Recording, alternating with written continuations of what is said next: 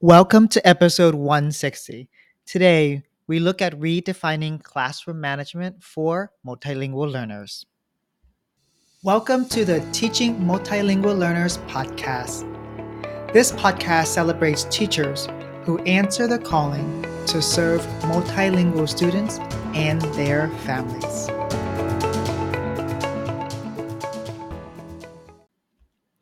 Think back to your first years of teaching. What classroom management systems did you use? I shamefully use raffle tickets and table points and team points. As you guessed, these were not effective at all. They basically were temporary bribes for students. I had to bribe them because my lessons were unengaging and unscaffolded. Instead of thinking about managing the behaviors, maybe I should think about structuring my lessons more appropriately. In this podcast, it's all about classroom management and rethinking it. We'll do that with Dr. Joanna Alcruz and Dr. Maggie Blair. They'll talk about ideas shared in their book called Engaging Diverse Learners Enhanced Approaches to Classroom Management. Now, on to today's podcast. I'm so excited today to have Dr. Joanna Alcruz and Dr. Maggie Blair from Molloy University on the podcast. Uh, Dr. Blair and Dr. Alcruz, welcome. Thank you so much, Dan, for the invitation and for the opportunity to talk about our book that was just recently published on engaging diverse learners. And this is an enhanced approach to classroom, enhanced approaches to classroom management.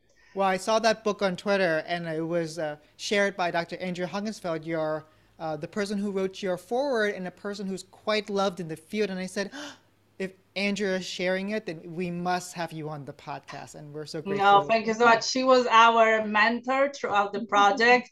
this is our first publication, so this was really an exciting journey. We wrote the book uh, mostly through COVID. It started prior to COVID, but but we mm. really collaborated a lot with many authors in order to get this publication out. So so we'll be happy to discuss it with you. Mm. Well, this is your first of many, many books, I'm sure. Let's start with the first question. Can you please describe um, how you spend your days and where you spend your days? All right, I guess I'll start, Maggie. And uh, so I am a mom of three kids. My husband is Filipino. I know you're in Cambodia right now, so that we haven't made a trip yet, but hopefully we will. But I am an associate professor at Molloy Community College, and I work in the EDD program, which is the Educational Leadership uh, for Diverse Learning Communities program. So I'm lucky to really teach what I got trained for. So the courses I teach are really aligned with all my journey through education uh, since I came here to United States. Uh, I teach statistics and quantitative research. I uh, my doctorate was in cognition and learning in the educational psychology program, and I also have background in assessment and measurement. So I am lucky to weave all of those different aspects mm. into my teaching. So I'm grateful for that. I'm also a co-director of Cognition and Learning Lab here at Molloy. So we collaborate with other faculty members and uh, students to do research projects related to how students learn, how they're motivated. So it ties very much also with the content of the book. And uh, we also recently developed a new SEL certificate here at Molloy. So, so we're co-directing that mm-hmm. as well. So that's what I do on a daily basis. Well, um, I, I, am I am retired for the third or fourth time uh, in my career. Um, I actually began teaching in 1970. I know I don't look that old, but that's how long I've been doing this. Um, I started teaching in the South Bronx. I'm going to take you through that because it evolved into special education. I learned that I really needed to know more about children. So I was probably one of the first teachers in New York City in classes for special education. Um, as special ed- education grew, um, I was tapped to become a staff developer for it in New York City, and then eventually as an administrator. The problem as I saw it back then was while it was esta- special education was established to support young students or any student, um, what ended up happening was we marginalized an entire population of people. There was an overarching feeling that these kids can't do and barriers shouldn't be set for them. And so they were separated into separate classes. And I really struggled with that. Um, I eventually moved to Long Island, to districts here on Long Island, where I served as a uh, the director of special education. And one of the primary reasons why I came out here was because I had more control over the kinds of programs we were offering in districts.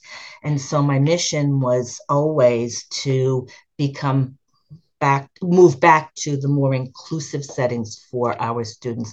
Inclusive settings with high expectations and support for faculty and staff to meet the needs of the kids at one point, someone along the way said, Hey, we have a new program at, at that point, Molloy College. And it was the graduate level program for special education. And I was asked to join the faculty. So for a number of years, I worked in the districts and I worked as an adjunct here because I couldn't come full time.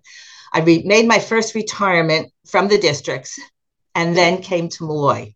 I worked at Molloy for 17 years at the uh, master's level, teaching the students, uh, the graduate students uh, in special education, and I retired in the spring of 2020.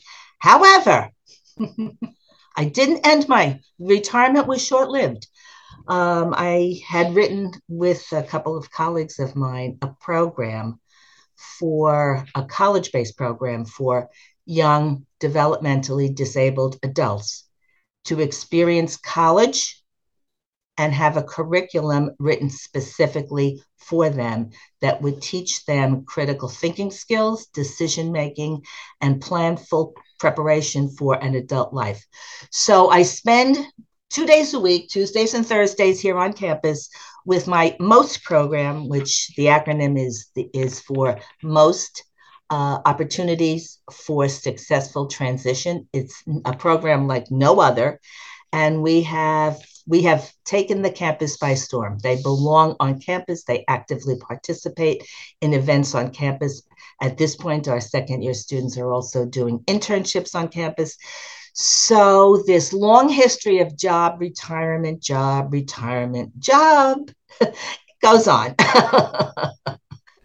Well, when no, you have so much energy, and I can tell that you both have such passions for your work, that mm-hmm. you don't need to retire because it's not yeah. really a job. It's a wonderful way to spend one's life.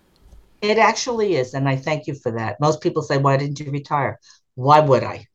The question would be, Why would I?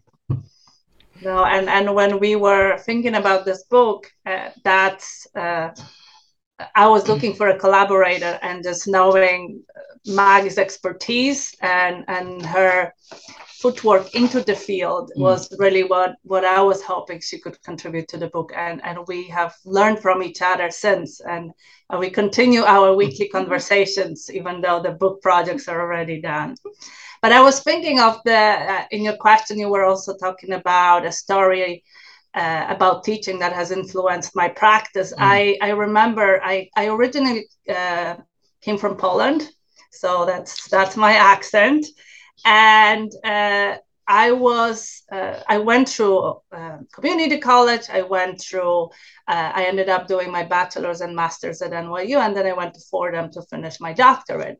But as my first year experience of teaching statistics at the community college i think was the most profound that really mm. put me on a trajectory where i am today. And while in the teacher prep programs, you get a lot of methods courses to get you ready for mm-hmm. school mm-hmm. and for teaching.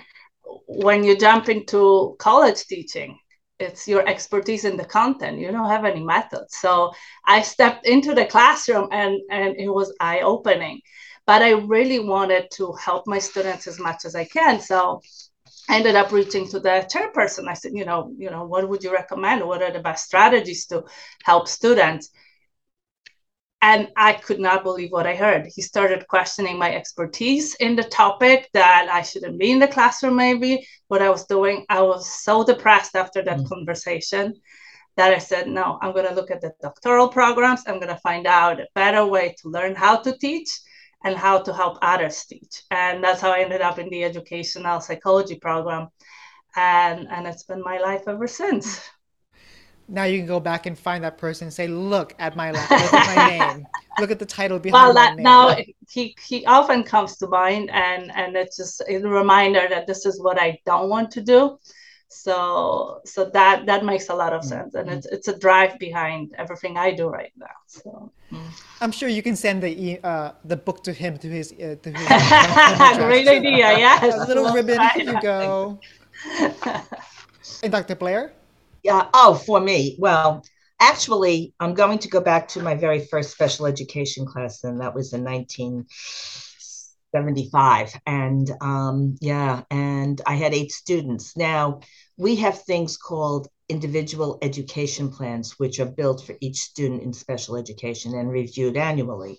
And so we have them now in 1975, the Educational Handicapped Children's Act hadn't kicked in yet. So I had eight children and I really didn't know much about any of them.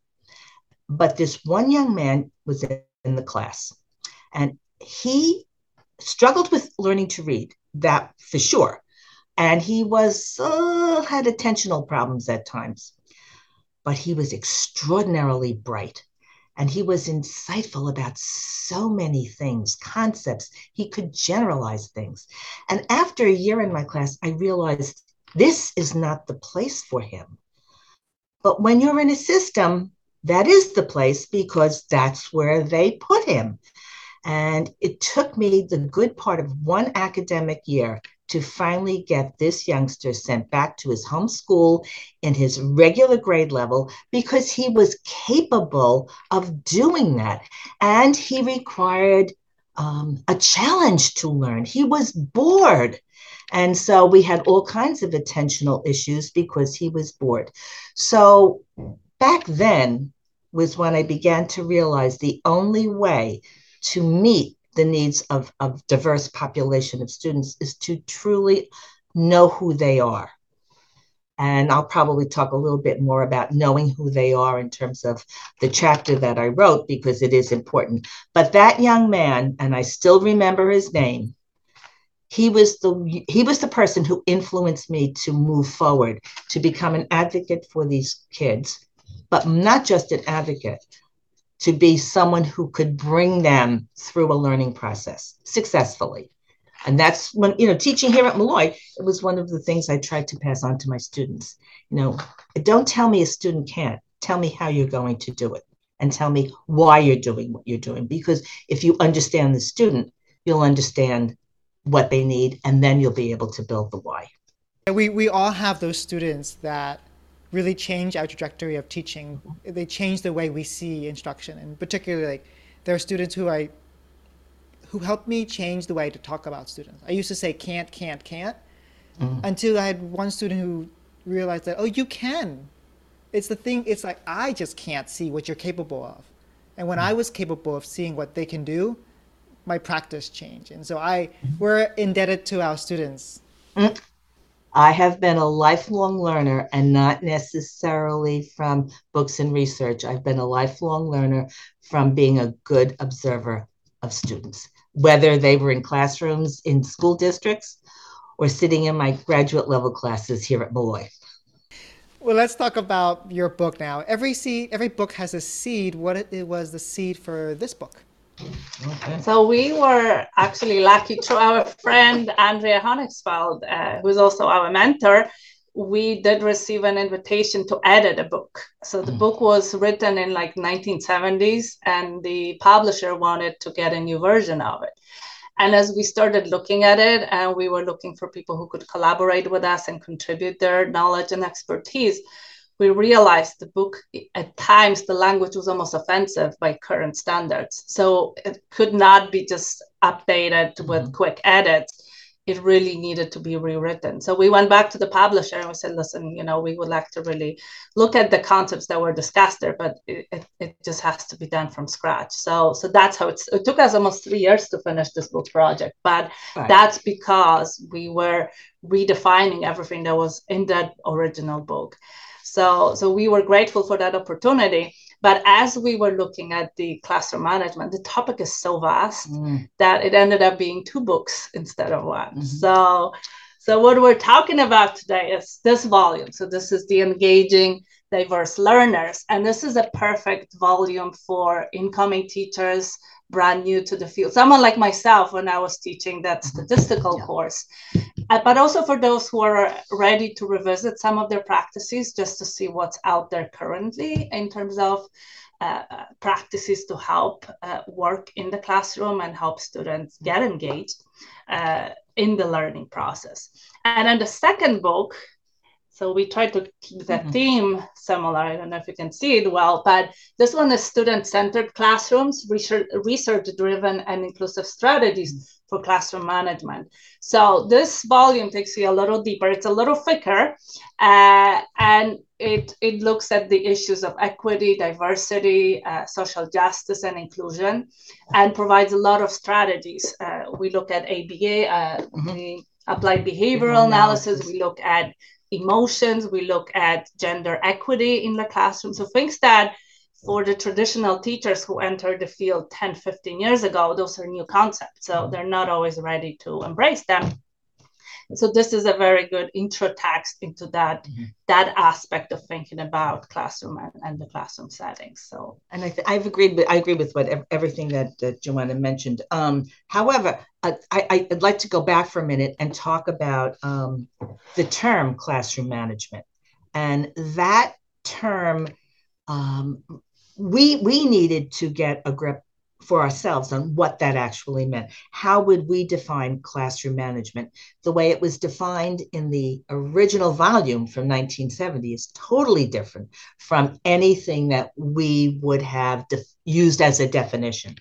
And so we realized that in order in order for us to even get started with the book, we needed to have a mutually meaningful definition of, of classroom management. So conversations went on between Joanna and I, but then we extended those conversations to our potential authors um, because each of them had specific uh, specific spe- spe- eh, specific areas of expertise and experience. So we we went to them, and through their insight and our initial decision to expand the definition of classroom management, we, I would say, probably about two months into the project, we were ready to go. We had the seed. We knew what classroom management meant to us.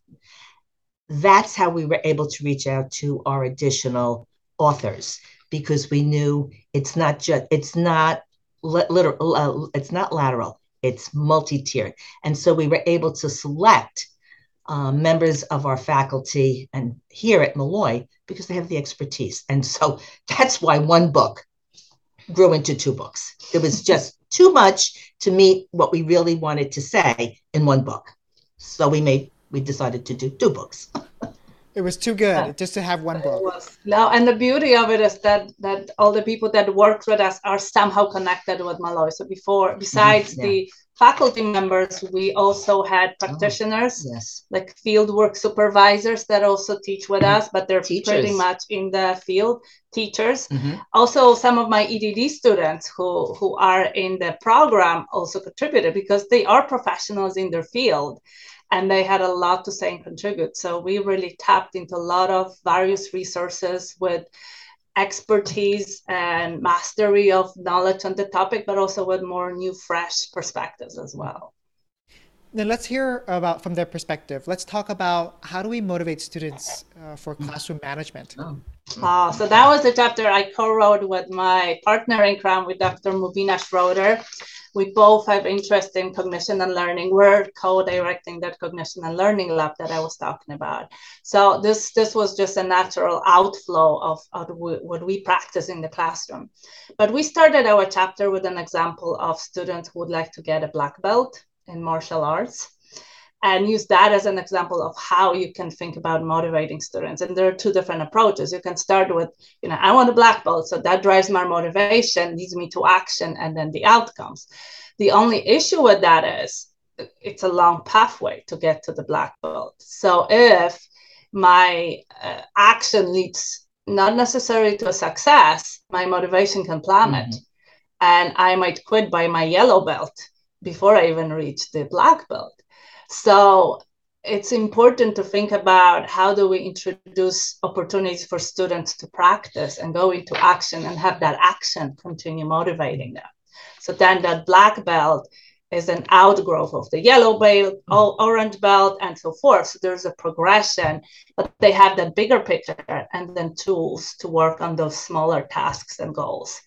So that was our introduction. And in this book, we talked about self determination theory, we talked about goal setting theory, we talked about growth mindset, just to introduce ideas of how you can show to students that they can rather they can't. And that was a very important uh, aspect for us.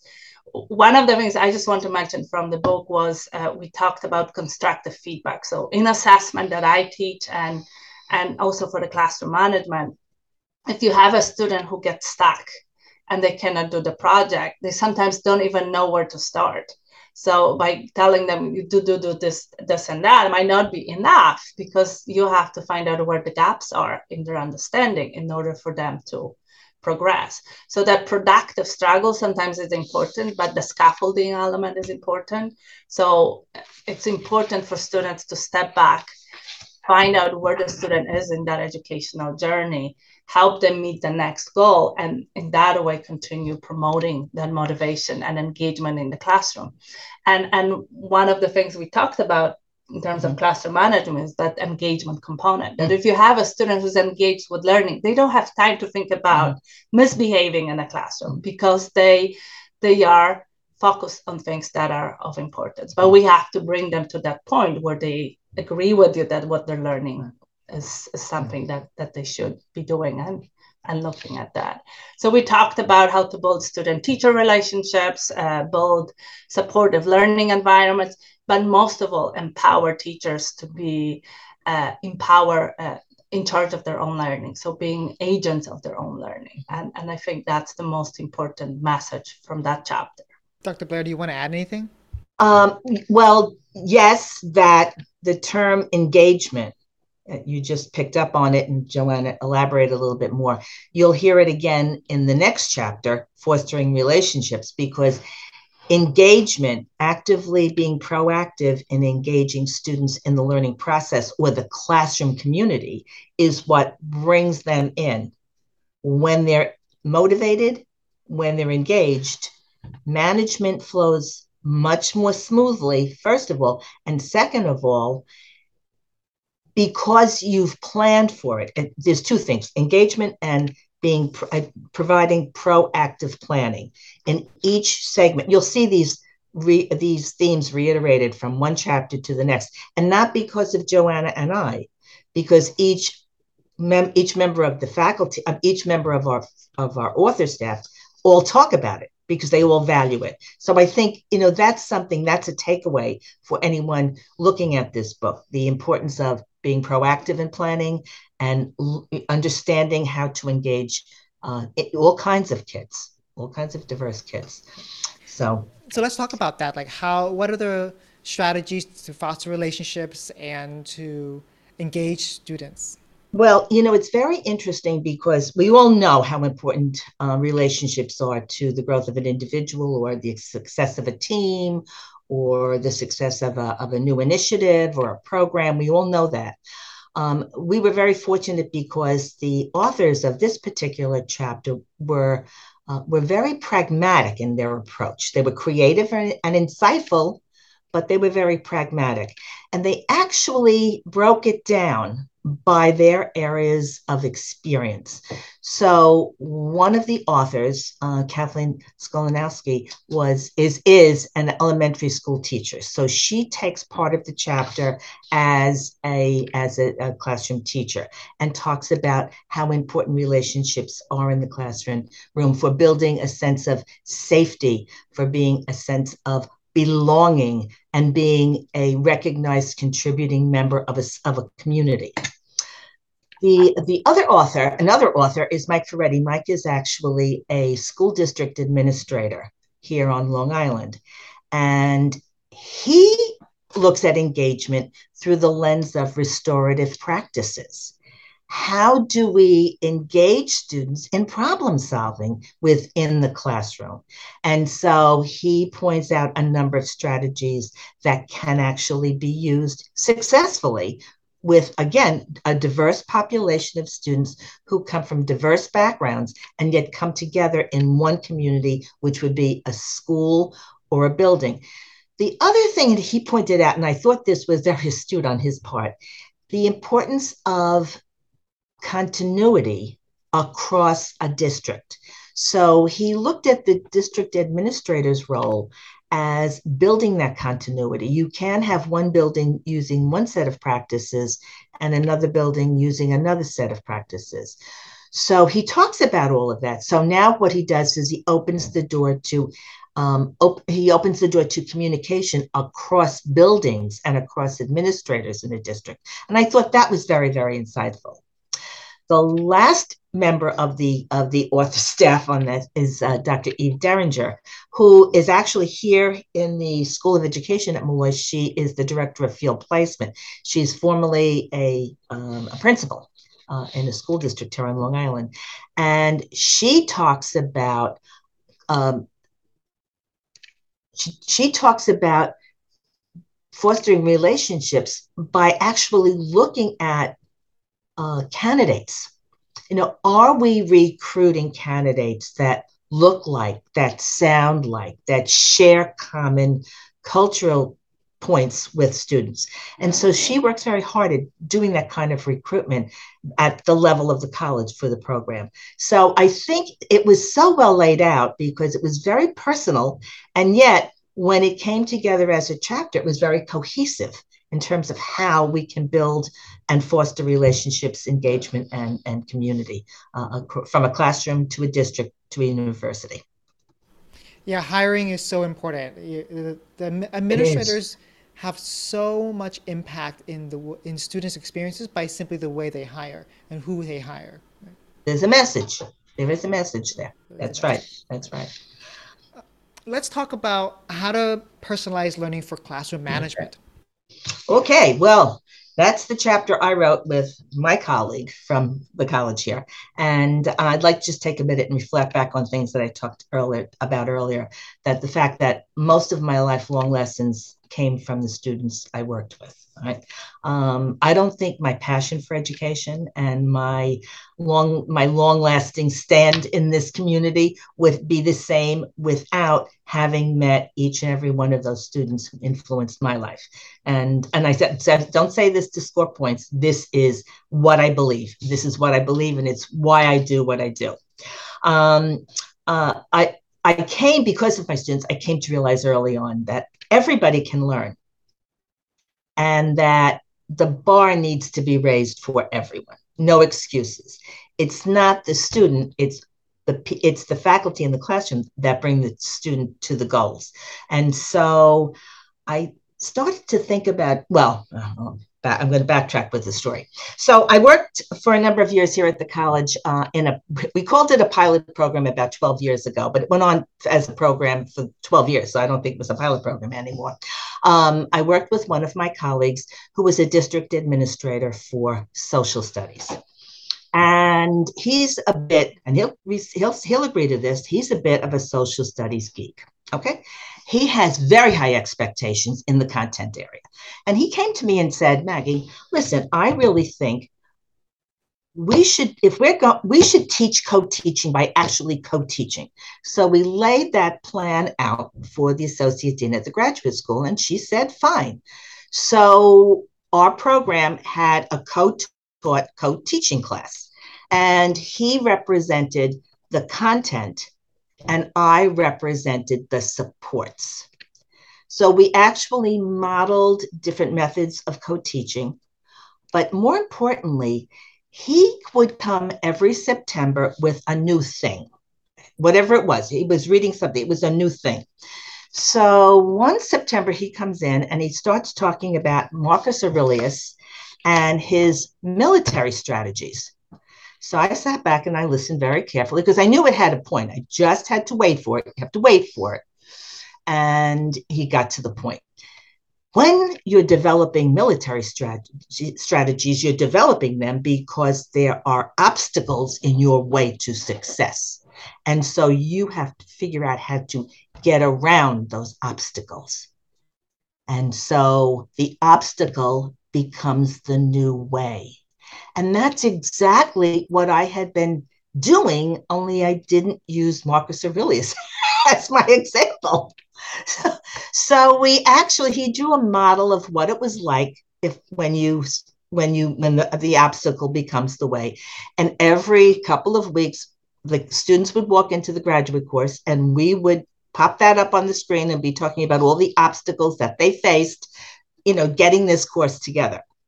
Um, so what we did in this particular class, and I'll, t- I'll, I'll explain the class and then I'll explain the chapter because one's tied to the other. Um, in this class, we did co-teaching. Um, he his requirement for the course was that our students uh, design a unit of study based on the based on the inquiry design model um, for classes. And we, we assigned it based on if they were high school teachers, it was the high school curriculums, middle school, elementary school. And then I supported them to write and to design and write individual sequential lessons that would get the students from the beginning to the end result, to the learning outcome. What we did after that, was when they had their unit plan done and they had their lesson plans done, I then gave them three, the three students, a profile of three different students who'd be in their class who were a little bit more challenging. And the first thing the students said to me was, Why did you wait so long to give us these students? And I said, Because it doesn't make any difference who's in your class. If that's the learning outcome, everybody has to meet it. Now do it. So then we went back to the individual lesson plans. Because they had been so good at using differentiation of instruction, using universal design, the, the, the universal uh, design, uh, the universal design for learning framework, and having had experience with co-teaching, they were able to include all of that in their finished product. And for the most part, they were very successful at what they did. It wasn't easy. What is this chapter?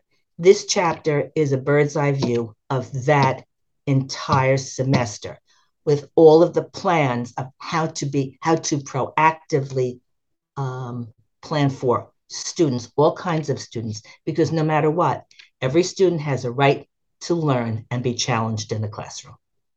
Right? beautiful. Oh meanwhile by the way my friend dr sheehan I got him to join the MOST program, and he's just completed writing the literacy based curriculum for all three years here. And it's all based on growth mindset, analyzing social media. The first question is How do you know what you know is true? Okay. Then it's Who am I? Growth mindset. And the last one is answering the three questions. What's the most important? Who's the most important person? What's the most important thing to do? And when is it done? And the, that's develop, moving them into their role as members of a community. So thanks to Dr. Sheehan and his uh, the obstacle is the way. We've we've really we've gotten past that obstacle and we found the way. I think that you are going to help him stay away from retirement as well as he joins the program. Uh, his wife hopes so. um, let's move to talking about classroom management for culturally and, and linguistically diverse learners. Yes. So uh, the authors of this uh, this chapter, we had Dr. McDermott, who's mm-hmm. teaching with us, and we had one of my EDD students, Lisa Peluso, Uh, she's now a doctor as well, and she's mm-hmm. actually joined. She has joined the faculty here at Molloy as well. So they collaborated on really coining uh, this rich discussion on the historical and cultural perspectives of education in the United States. So they looked at the policies, the impact of population shifts over the years in a classroom management type of settings. So their historical walkthrough uh, of key policy changes over the years shown how first slave, then non-white children were mm. deprived mm. of the education opportunity. So it's really a historical concept, but but it gives you a perspective or how far we went from when we were still defining what education is to where we are today. So there were waves of immigrants. That's how I mm. I can say immigrants from Poland, from Europe, were coming in and they were discriminated against. Then the next wave, Asian population mm-hmm. from Korea, China, right? So all of that, those waves were challenging the educational system. So they're discussing how how that has impacted where we are today. But then they shifted to talk about what does it mean for teaching. So what can we mm-hmm. do to now meet the needs of our culturally and diverse students in the classroom? and then put it they put it back on the teachers so we have to start with ourselves as educators mm-hmm who are we? Mm-hmm. Going back to the questions from Dr. Sheehan, right? And what are our perspectives? What are our teacher expectations? What are our biases, stereotypes that we bring mm-hmm. into the classroom? And how can we challenge ourselves to get to know the students who look differently, who come from different countries? So, without getting to know them and communication, that is so important. Mm those needs cannot be met. So that's really the essence of, of where they're coming from. And I just have an observation after listening to Joanna speaking, uh, you know, to you and and for me and and sharing that particular chapter.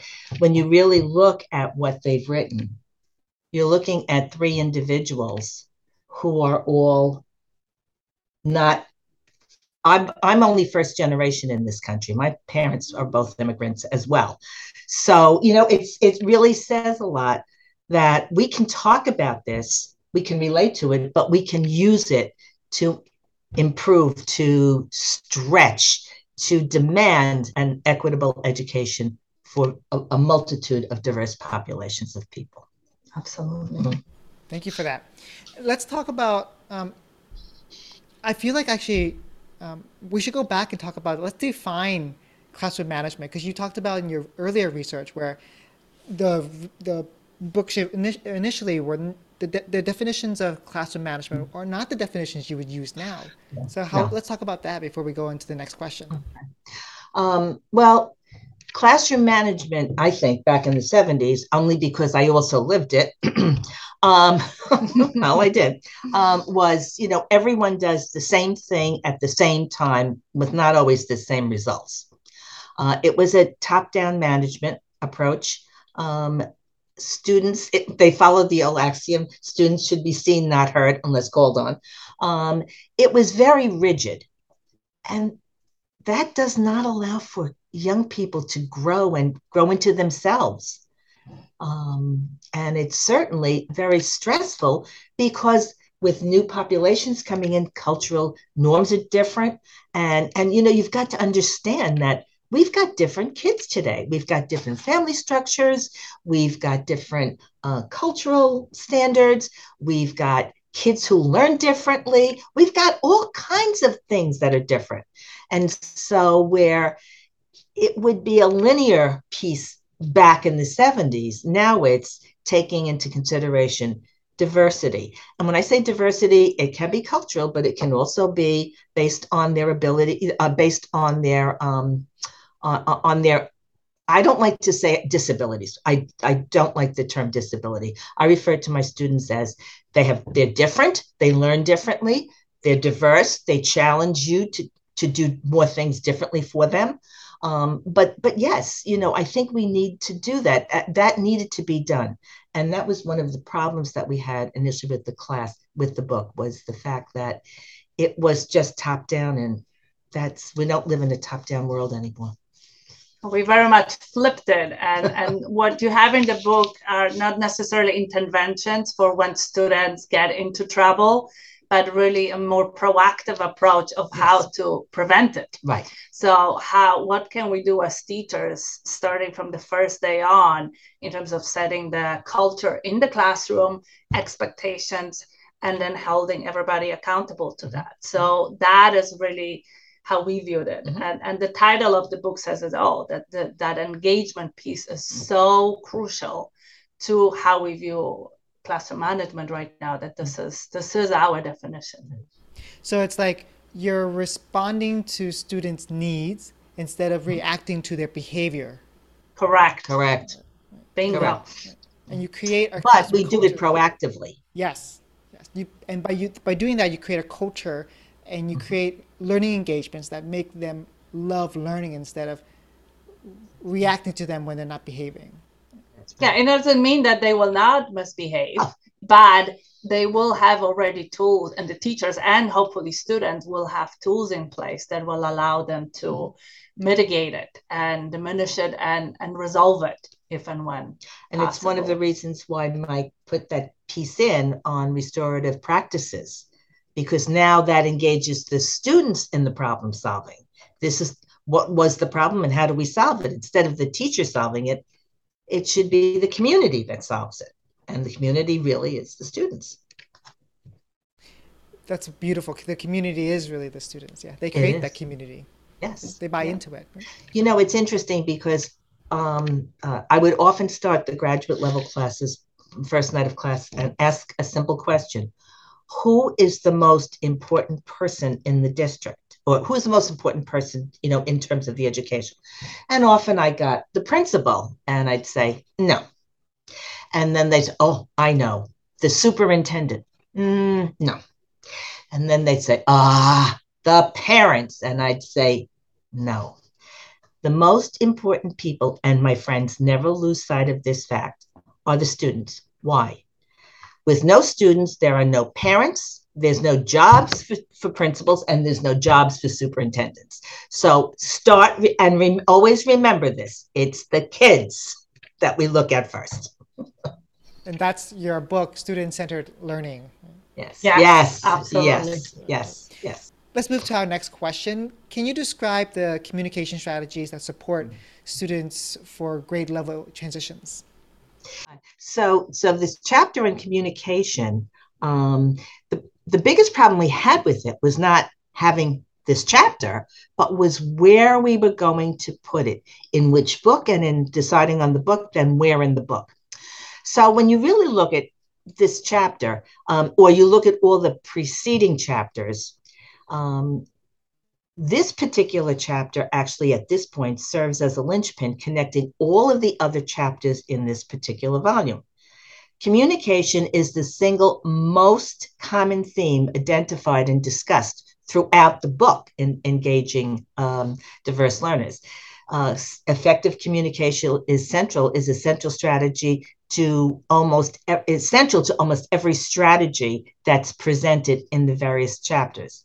So after Joanna and I reread the final reread of the chapters and we finalized all the chapters and where they were going, we decided to place this chapter uh, on communication after discussions on student motivation relationship building, uh, personal learning, cultural and linguistic diversity, because each of those preceding chapters emphasized the importance of effective communication for the success of specific strategies. So, in this way, a reader would come to this chapter having had experience with strategies that involved communication.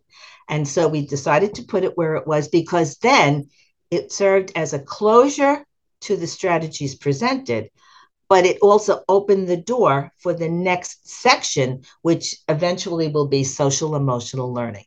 And again, the importance of communication in that. So uh, I think I think um, I think Dr. Park, who was the author of this particular cha- uh, chapter, was very astute when she pointed out that communication strategies provide a bridge between the chasm of information and the lack of contextual experiences that most pre-K through 12 students have. Her chapter brings the opening of, you know, she opens opens the chapters up for communication or re- reiterates the importance of communication and then for for strategies, but then also opens the door to the to the to the next section of the book that eventually flows into the second book. So it's like you planned this intentionally. Oh, we did. We it, it was very meaningful, right? Oh, very meaningful. No, it was. It really was. It was hard. no, no, and and and the importance of that chapter is also talking about the points of transition mm-hmm. where students struggle, yeah, switching from middle school to high school, high school to college, mm-hmm. and the shift in expectations mm-hmm. is really overwhelming to students. So that key element of communicating to students, helping them transition is, is so important. So that's what she's also talking about. Your last chapter is on fostering social emotional learning uh, for classroom management. Can we talk about that? Mm-hmm. Yeah, absolutely. And and Sorry. I recently was uh, in a classroom with my students, and one of them just asked me, you know, so what is uh, what is SEL and why do teachers struggle with mm-hmm. with really embracing this type of approach? And some of the things that she mentioned is that there's a lot of pushback because the teachers are they don't feel they're counselors. This is not their role. They're here to teach, and mm-hmm. they they have a hard time transitioning to thinking about SEL as one of the strategies that they can have in a toolbox to help students, and especially also in relation to the classroom management. So my answer to that for her was that uh, this is all very true. We have to know, you know, where our roles end and what is really what expertise we bring to the classroom, and and when it's beyond that, we should shift to others who can help us with it. But the advantage of the teachers of, over any mental health practitioners is that they see kids daily for several hours. Mm. and they can spot when there is something off with the student. And they might not know the definition of that. They might not know why or how to deal with it at the moment but they can jumpstart that conversation and get other people involved to help mm-hmm. the student. So uh, goes back to communication. So mm-hmm. in this chapter, we have three m- mental health practitioners: a social worker, a counselor, uh, no, two social workers, and a counselor, who are talking about how teachers can now think about those strategies in the classroom. So again, they're not going to treat heavy duty trauma that happened to students, but they can teach them how to calm down, how, mm-hmm. how to relax, how to bring yourself to that point where there's fertile ground for learning to happen. So if students are not in that position where they can think about learning, then learning is not going to happen no matter what you do as a teacher. Mm-hmm. So recognizing that element that's almost a precursor to everything that happens mm-hmm. in the classroom can help teachers as well so so the strategies that are presented in the in this chapter really talk about what the teachers can do with that. I'd like to also go back for a minute because yes. um, in your initial story, we talked about the fact that teachers said, That's not my role, it's not my responsibility, I teach. And um, I didn't get a chance to mention it earlier, but one of the things that I talked about frequently in my classes, and is also in the chapter that Kevin and I wrote, is the fact that I never referred to my students as teachers. I refer to them as facilitators of learning. And here's the reason why. To teach brings a, a passive response from the student. It's active for a teacher or the person, but it's not necessarily active for the student. If you facilitate learning, you move the students into an active mode. And we all know that when you learn things by practicing, by doing, by exploring, you re- you learn it. Okay, so teachers need to be able to facilitate learning. And you can't facilitate learning if you know that a child in your class is struggling simply by observing him. All right. You've got to handle that first. That's proactive in order to be successful with the academic piece. So, one of the mantras that most of my students left my class with was if you want to be, if you truly want to be an effective facilitator of learning, you need to be a keen observer of your children. And that's exactly what Joanne, Joanne was just talking about. So, that ties it pretty much all together active. It's all about active, proactive, and knowing who your students are and where they are in a given moment. Um, we hope that this book will will enter new perspectives for the teachers in terms of how they approach the classroom and, and equip them with strategies that could help them execute that. So, well, I hope that they see that the obstacle is the way through this book. yeah. well, let's end the podcast this way. Um, I have an activity called, well, a metaphor called traffic light teaching. It's what would you ask teachers to do in terms of classroom management, in terms of uh, red light, stopping, something they can stop doing, yellow light, something they can keep doing, uh, and green light, something that they can start doing. Why not stop, but not just stop? Stop and reflect. What are your values? What are your beliefs? What's your mindset? If we don't start in a reflective way, we don't know who we are. So how do we help students? So I think stop and ref- and then I'd add stop and reflect for the red light. Perfect, definitely. The the yellow light, uh, the continuing aspect of it is remember what you were talking about. Remembering the students are at the heart of everything that we mm-hmm. do. So how do we support them? How do we uh, build their skills? How do we empower them and make them agents of their own learning? That's that's something that that we should definitely mm-hmm. continue doing. And the green light. The green light. Keep engaging keep talking, keep sharing, keep respecting, keep pulling information from them. You know, let's let's become facilitators, not just teachers. Perfect. Well, thank you for facilitating uh, our learning in this in this podcast today. I know teachers will appreciate all the authors and all the expertise that you've brought together to help us see classroom management not as a response, but a, as a proactive endeavor of learning.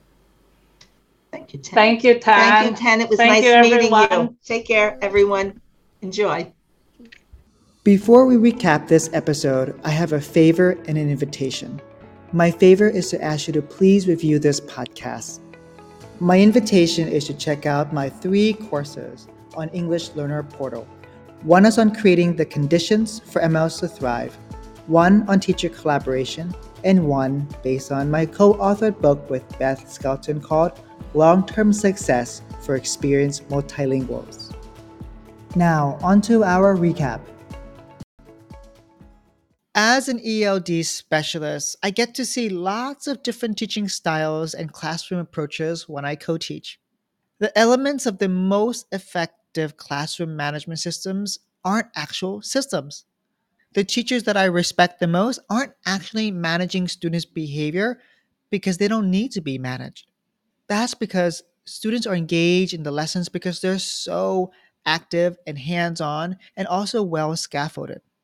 So there's less misbehavior because students have clear instructions, so they know what to do and they're not frustrated. But they're also not bored because it's quite engaging. This is what it means to redefine classroom management, in particular for multilingual students. I hope you enjoy their book. Thank you for listening. Be safe and be rooted in peace. It's your turn to play traffic light teaching. Tweet at me either your red, yellow, or green light from this particular episode.